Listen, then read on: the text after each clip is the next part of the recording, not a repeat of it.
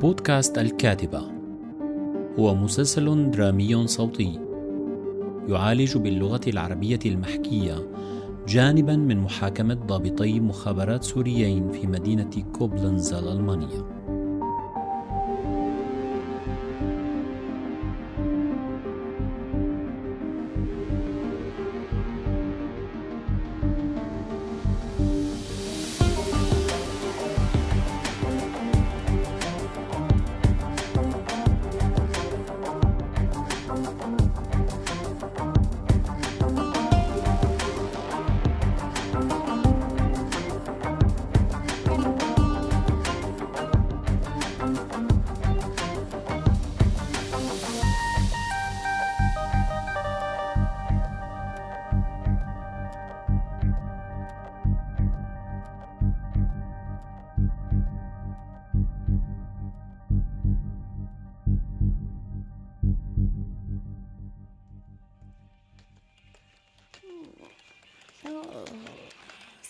الخيرات حبيبي. صباح النور حياتي. قهوتك جاهزة وساخنة. أنت لو شلت عينك عن الشاشة وطلعت فيني كنت شفت الفنجان بإيدي. بشو مشغول على النت؟ طولتي بالنومة فقلت بدور على شوية مواد صور مقالات. إيه، في مقالات كتير بس صور كتير ما بظن.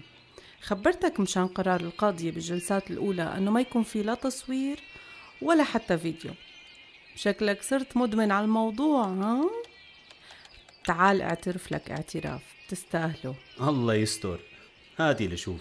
بشكل ما كان عندي أمل من لما بلشت المحاكمة إنك تتورط بالموضوع لأني بعرف إنه في شوية محلات أنت مسكر عليها وما رضيت تحكي فيها حتى بعد ما تزوجنا وتمنيت إنك تضللني عليها إذا انفتح الحديث بيناتنا. بس بصراحة ما توقعت هيك يصير. كيف يعني هيك؟ يعني ما توقعت تتورط بالموضوع وكمان توظف هاي المعلومات بمشروع فني. هذا حبيبي اسمه ذكاء وبنفس الوقت لسه ما أعطيتني شي من المعلومات اللي بعرف إنك محتفظ فيهم حتى تخلص رسم. والفكرة الثالثة اللي ما بعرف إذا أنت منتبه عليها صار لك كم يوم عم تسمع عربي؟ أنا فرحانة بهذا التغيير كتير. غريب. فكرت إنه مو كتير بيعنيكي إذا بسمع عربي أو بحكي عربي. فكرت لازم تفرحي إني بشاركك كل شي بلغتك. ها لا هذا الموضوع أنت فهمانه غلط لا لا أبدا حتى بالعكس. بالنسبة إلي إنك ترفض لغتك وتفاصيل بلدك هو شي بيخوفني. يعني إنك عم تتنكر لهويتك أو تحاول تندمج بمجتمع جديد بيعني لي رفض لحالك ولحياتك قبل ما أعرفك. أنت سوري وبحب فيك اللي ما بيشبهني وكل ما كنت أقرب على حالك. وثقافتك وذوقك بالموسيقى بالأكل باللبس بحبك أكتر. نيالك عن جد. على شو؟ على قيمك. على إنه ما حدا أخذ منك شي بالغصب وشوهك من جوا لصرتي ما تعرفي شو بدك تقبلي. نيالك على انفتاحك وصبرك لدرجة لدرجة بتنتظري مناسبة مثل هي لتحاكيني بهويتي وثقافتي السورية. هلأ ما عرفت إذا كنت عم تمدحني ولا عم ضايقك. طبعا عم أمدحك بس عم أشتكي لك بنفس الوقت. عم أشتكي لك حالنا. نحن السوريين اللي طلعوا من بلدهم محملين بقصص ما بتنوصف. أنت بتعرفي شو نوع الفشل اللي كشفته الثورة فينا؟ أنا بشوفه فشل بالقيم. قيمنا طلعت كلها شعر ومناهج مدرسية وبس. طول النظام كتير. حتى انتشرت البشاعة عبر سنين فعفنت قيمنا وانهارت أخلاقنا. بس أنت عندك قيم وآراء كتير بحترمها ولا مرة شفتك عم تعمل شي غلط؟ لأني طالب شاطر وتعلمت بالطريقة الصعبة وعرفت قدر قيمة وحقوق البشر. نحن من زمان شعب فائد الثقة. إيه ولا مرة كنا شعب سعيد وحر؟ هذا حديث صعب وتقيل كتير على الصبح. أنا آسفة إني فتحت. يا صبح شو؟ صارت الساعة 11 وكم ساعة ورايحين على عيد ميلاد ابن أختك فصحصحي معي يرضى عليكي وكملي لي شهادة أنور البني. قهوة وعنا. شكله مزاجك عالي. يلا وين كنا؟ عند لما القاضية كربر سألته للمرة الثانية عن أعداد المعتقلين قبل وبعد ال 2011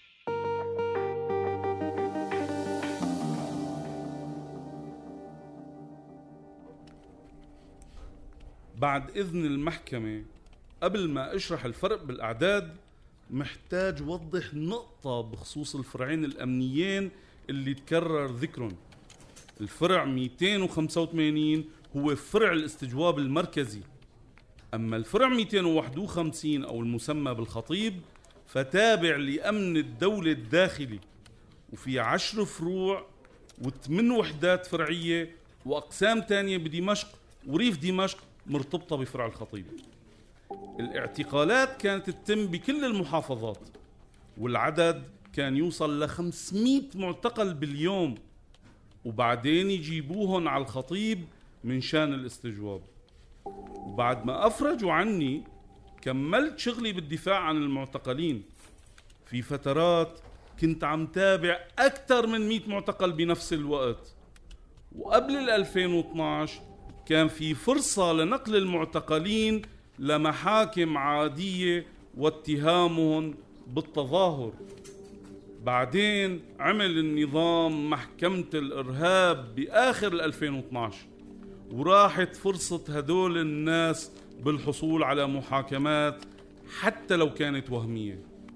وبخصوص الأعداد قبل وبعد.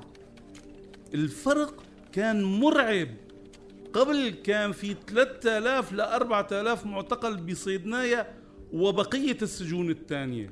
بعد ال 2011 صارت الاعتقالات يومية وما في مقارنة أبدا. باعتبارك شاهد خبير ممكن تشرح لنا عن التعذيب؟ كل اللي دخلوا لفروع الأمن تعرضوا للتعذيب. كان في حفلات استقبال هيك بيسموها أجهزة الأمن. كان المعتقل يتعرض للتعذيب من بداية الاعتقال وبالسيارة على الطريق.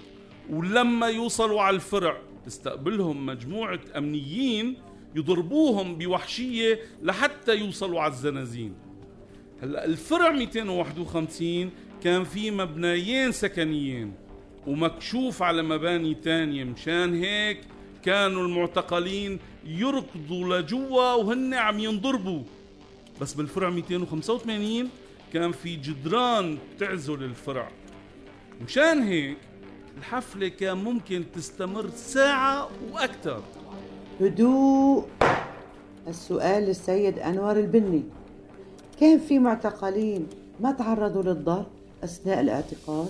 مستحيل مع أنه ببعض الحالات لما يكون المعتقل من المعارضين السياسيين أو النشطاء المعروفين اللي ممكن اعتقالهم يثير ضجة إعلامية كان الضرب أخف.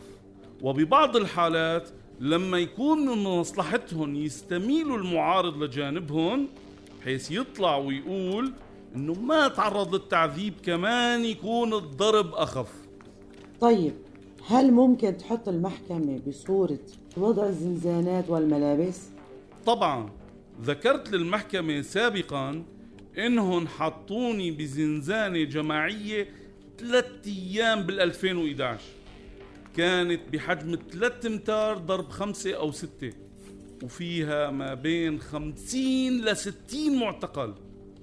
وخلال هدول الثلاث أيام الناس كانوا متلاصقين طوال الوقت. ما ممكن حدا ينام على ظهره. لازم على جنبه. أو مثل ما منقول على سيفه.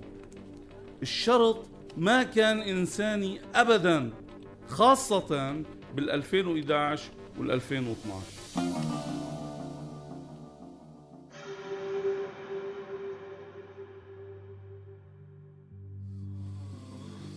معليش أستاذ انوار فيك تتسطح على ظهرك هي النوبة. بس انتهى صح هون ما في واسطات بس في معزة واحترام. وأنت والله بتستاهل. لك ما تشغل بالك فيني؟ ما بدي ضايق حدا بس بدي أبرم على الكتف الثاني حاسس هذا انشل. معلش بدي ضايقك شوي. ولا يهمك أستاذ الناس لبعضها. شايف هداك أبو شعر شايب اللي قدامك بصفين؟ هذا أستاذ موسيقى. ضل غايب عن الوعي يومين بعد الحفلة ضلينا نقلبه يمين وشمال شمال ويمين لحتى صحي لك خفنا عليه يصحى يكون قاطع الدم عن إيده أو عن كفه أنو حفلة؟ لك حفلة الاستقبال اللي بيعملوها للمعتقلين وهن فايتين على الفرع. هي فيك تقول مثل المعزة مقبلات قبل الوجبة الكبيرة. أول ما تنزل من سيارة الأمن بيلاقي لك شي 20 زلمة وعلى خبطه وين بيوجعك؟ فكرت بس نحن أكلناها. قام قالوا لي الشباب اللي قبلنا إنه هيكاس على كل الناس. ليش؟ قديش صار لك هون؟ أنا صار لي شي أسبوعين هون ولسه حتى ما طلبت من حفلة الاستقبال. ليك ليك ظهري ولا لك ما فيني ابرم هلا لفرجيك. ليخلص دوري بالتسطيح ونقوم نوقف فرجيك شو عملوا فينا لما وصلنا ليك ولا أخوي بزحلك شوي إذا بدك. ها. المترين هون عندي زيادة على جهتي. عم فكر ازرع فيهم بقدونس وصاف آه أخوي وجهز لي هيك نفس ارجيلة مع الحبايب. آه. عم تنكت هلا. مو قلناها بلاها الهضامة تبعك. كنا مطحبشين وما حدا لقيان ضحكة بيغمى من الوجع إيه، شو بعمل لك ولا أخوي؟ دمي خفيف بعدين لك خيو إذا بدنا نفطس ونفطس ما أحسن نفطس من ضحكة وبلكي قبل المساء كمان بلكي تروح علينا حفلة الاستجواب وصياح العلا. آخ قلبي ما بقى يتحمل على غير يا بدك تقضيها أنت مياعة ومسخرة ضروري تذكروا ذكيتوا للزلمة طبوا واخرسوا لك. يا كلاب جايبينكم تفتحوا سياق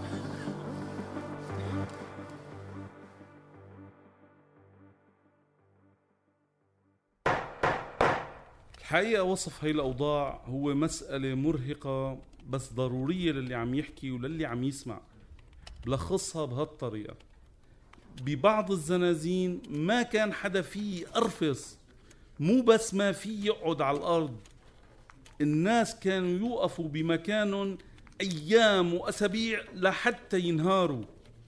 وكتير محظوظ اللي كان يقدر يسند ظهره على الحيط. وطبيعي بهيك وضع يفقدوا الناس أعصابهم أو يتصرفوا بجنون أو يعانوا الاختناق بسبب سوء التهوية. لا لا ما عاد قدران عم ندوس عليه. هو ميت صار له يومين. كان عم يحكي معي من يومين. ولا واقفين عليه. نحن واقفين على الجثة. يا كلاب بشر نحن بشر. بشر. عمره 16 سنة بس خذوه دفنوه. مو قادر أتنفس. عم أتنفس. عم أتنفس. هو ميت. دخيلكم. دخيلكم.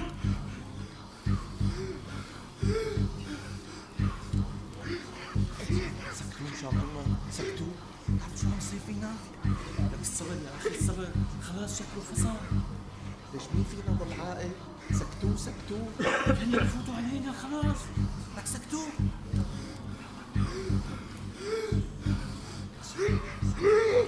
حرام عليك. هلأ بياخذوك وما بترجع لا تبلينا. ياخذوني ياخذوني موتوني. أنا هيك هيك ميت. ما بقى فرقانه بدي أخلص. بدي أخلص. بدي بدي.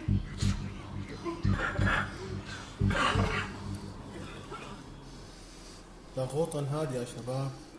شيلوه معي اسندوه يا شباب. هلا بيصحى ما بيأثر. ما بيأثر يغمى ولا يروح فيها. بلكي بفيه هديان شوي.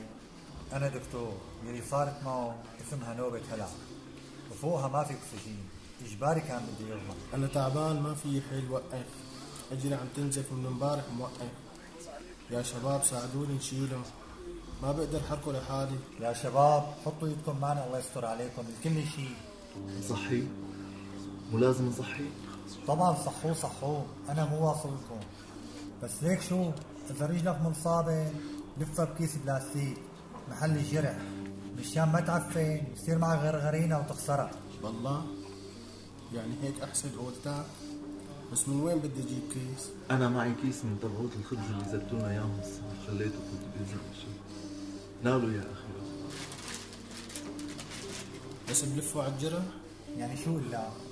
لو في معقم ولا شوية نظافة ما كنت بقول لك لفها بكيس نايلون. لفوا أخي لفوا ولا تخليه يفوت هوا عليك. لا حول ولا قوة. تصبروا يا شباب ما لنا غير الصبر ما بنعرف كيف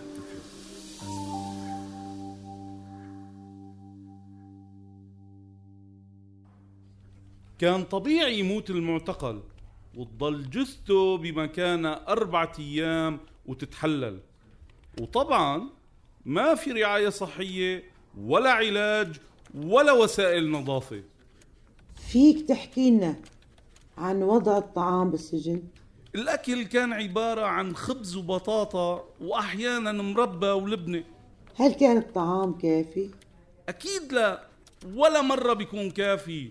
ببعض الأحيان كانت الغرفة فيها خمسين شخص ولما يجوا السجانين ويرموا لنا الأكل بيرموا عشرين رغيف خبز وعشر قطع بطاطا لخمسين شخص. هذا واقع أنا شهدته وكل المعتقلين اللي دافعت عنهم أو شفتهم بعد ما طلعوا أكدوه. واحد من المعتقلين اللي شفتهم لما أخلي سبيله كان وزنه 40 كيلو. علما لما فات على السجن كان وزنه 80 كيلو. بعترض على هاي المعلومات غير الواضحة. ما عم أفهم الشاهد من وين عم يجيب معلوماته عن أكياس النايلون والترتيب الزمني غلط. الاعتراض مرفوض والشهادة دقيقة والتسلسل الزمني واضح والشاهد عما يذكر مصادره بوضوح. التجربة اللي عاشها وتجربة الموكلين اللي دافع عنهم ما بظن في أوضح من هيك. ممكن الشاهد يتابع. صديقي اعتقل لمدة 27 يوم ولما أطلقوا سراحه رحت فورا لشوفه.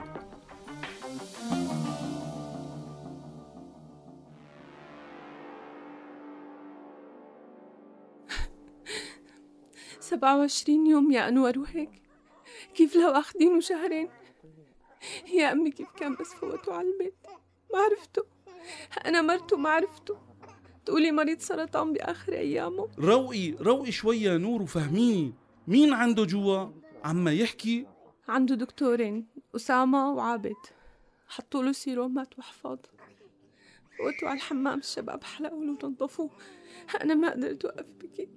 وهو ما كان يتطلع فيني. ما حكى ولا كلمة معي لهلأ. بس عم يحكي مع الشباب يا دوب عم يفهم الحكي. لك ليش الحفاض؟ شو قال لك الدكتور أسامة؟ من الزحار ومن ضعف جسمه. ما وقف سهل وكل جسمه أمل وجرب وتقرحات. شو هذا يا الله؟ وين كانوا؟ بمسلخ؟ بمقبرة؟ قال ماتوا بين ايديه 17 واحد وخلوهن معه بالزنزانة. قعدوا مع الجثث يا أنور قعدوا مع الجثث. بدك تعرفي شغلة؟ لعم يصير بالسجن شي مو معقول. وما فيكي تتخيلي شو صاير معه. فبدك تكوني كتير رايقة. وبالك طويل إذا بدك يا يتعافى. وقولي الحمد لله اللي طالعوا 40 كيلو وزنه. في زلمة هيك وزنه؟ فات 80 طلع نصه؟ شو عاملين فيه؟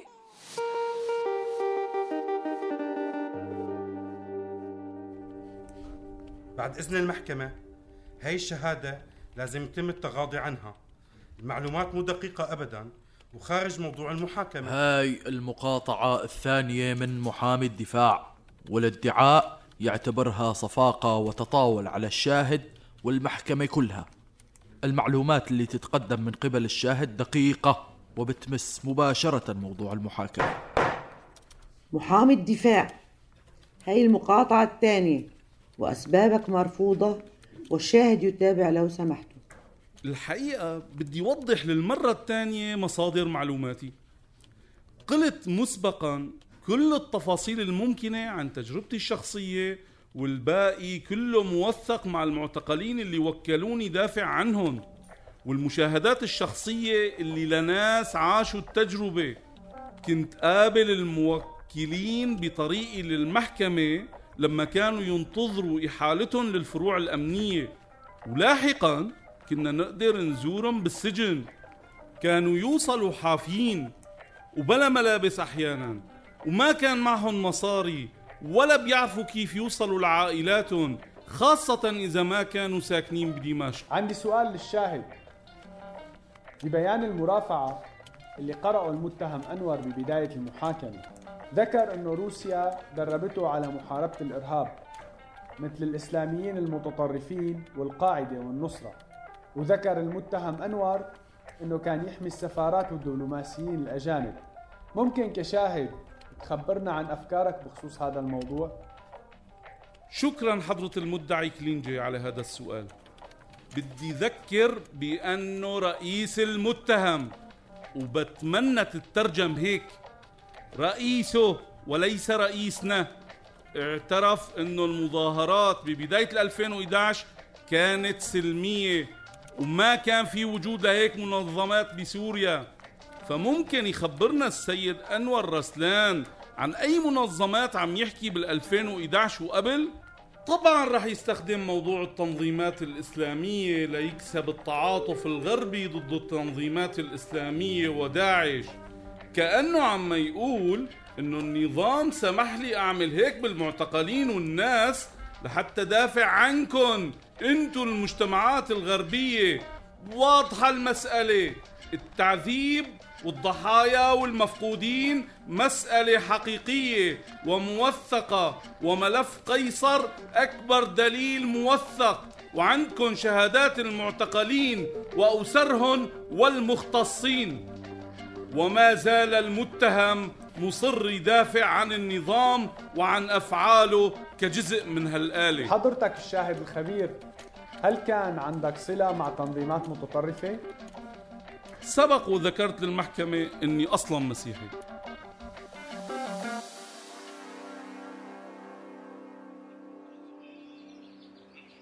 يا لطيف كتير مشحون الجو كان معناها. طبعا احتدت الجلسة كتير يوميتها. الكل كانوا مستنفرين. الدفاع والادعاء والقضاة والشاهد نفسه.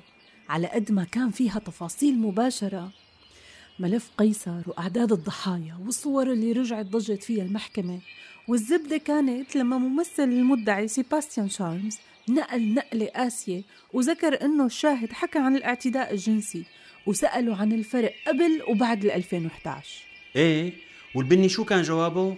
قال إنه الاعتداء الجنسي كان يستخدم ضد الإناث بسوريا من السبعينات. بس كان بشكل أكبر للحصول على معلومات وكان أكثر كتهديد باستخدام العنف الجنسي واللفظي. لكن بعد 2011 صار أكثر يمارسوا العنف الجنسي لحتى يذلوا المعتقلة وأسرتها كمان. وببعض الأحيان كانوا يغتصبوها قدام عيلتها. تخيل تخيل إنه في وقائع وشهود بهذا الموضوع وإنه عندهم شاهد كان موجود بالفرع 251 شاف سبعة من نساء معتقلات وعاريات بزنزانة صغيرة بدون باب وكان أي حدا بيمر فيه يشوفهم. اف سيف وين وصلنا؟ صار الحكي كتير مزعج. أنا آسفة كتير حبيبي ماني قادرة أكمل بهي النقطة أبدا. طبعا يا روحي طبعا. تجاوزي الموضوع وإذا بدك تعي نطلع نتمشى شوي برا ونغير جو. أنا كمان تعبت من القصة. ما تخيلت شو اللي عم تشوفيه كل جلسة بالمحكمة. الحقيقة هلا فهمت ليش كنتي عم تجي بكيانة أو تشوفي كوابيس بالليل؟ معلي طالما عم تسمعني وتعرف. على القليلة بحس حالي عملت شي منيح. لازم كل هالوجع يطلع منه شي حلو شي عادل يخفف عن الناس إحساس الظلم صح؟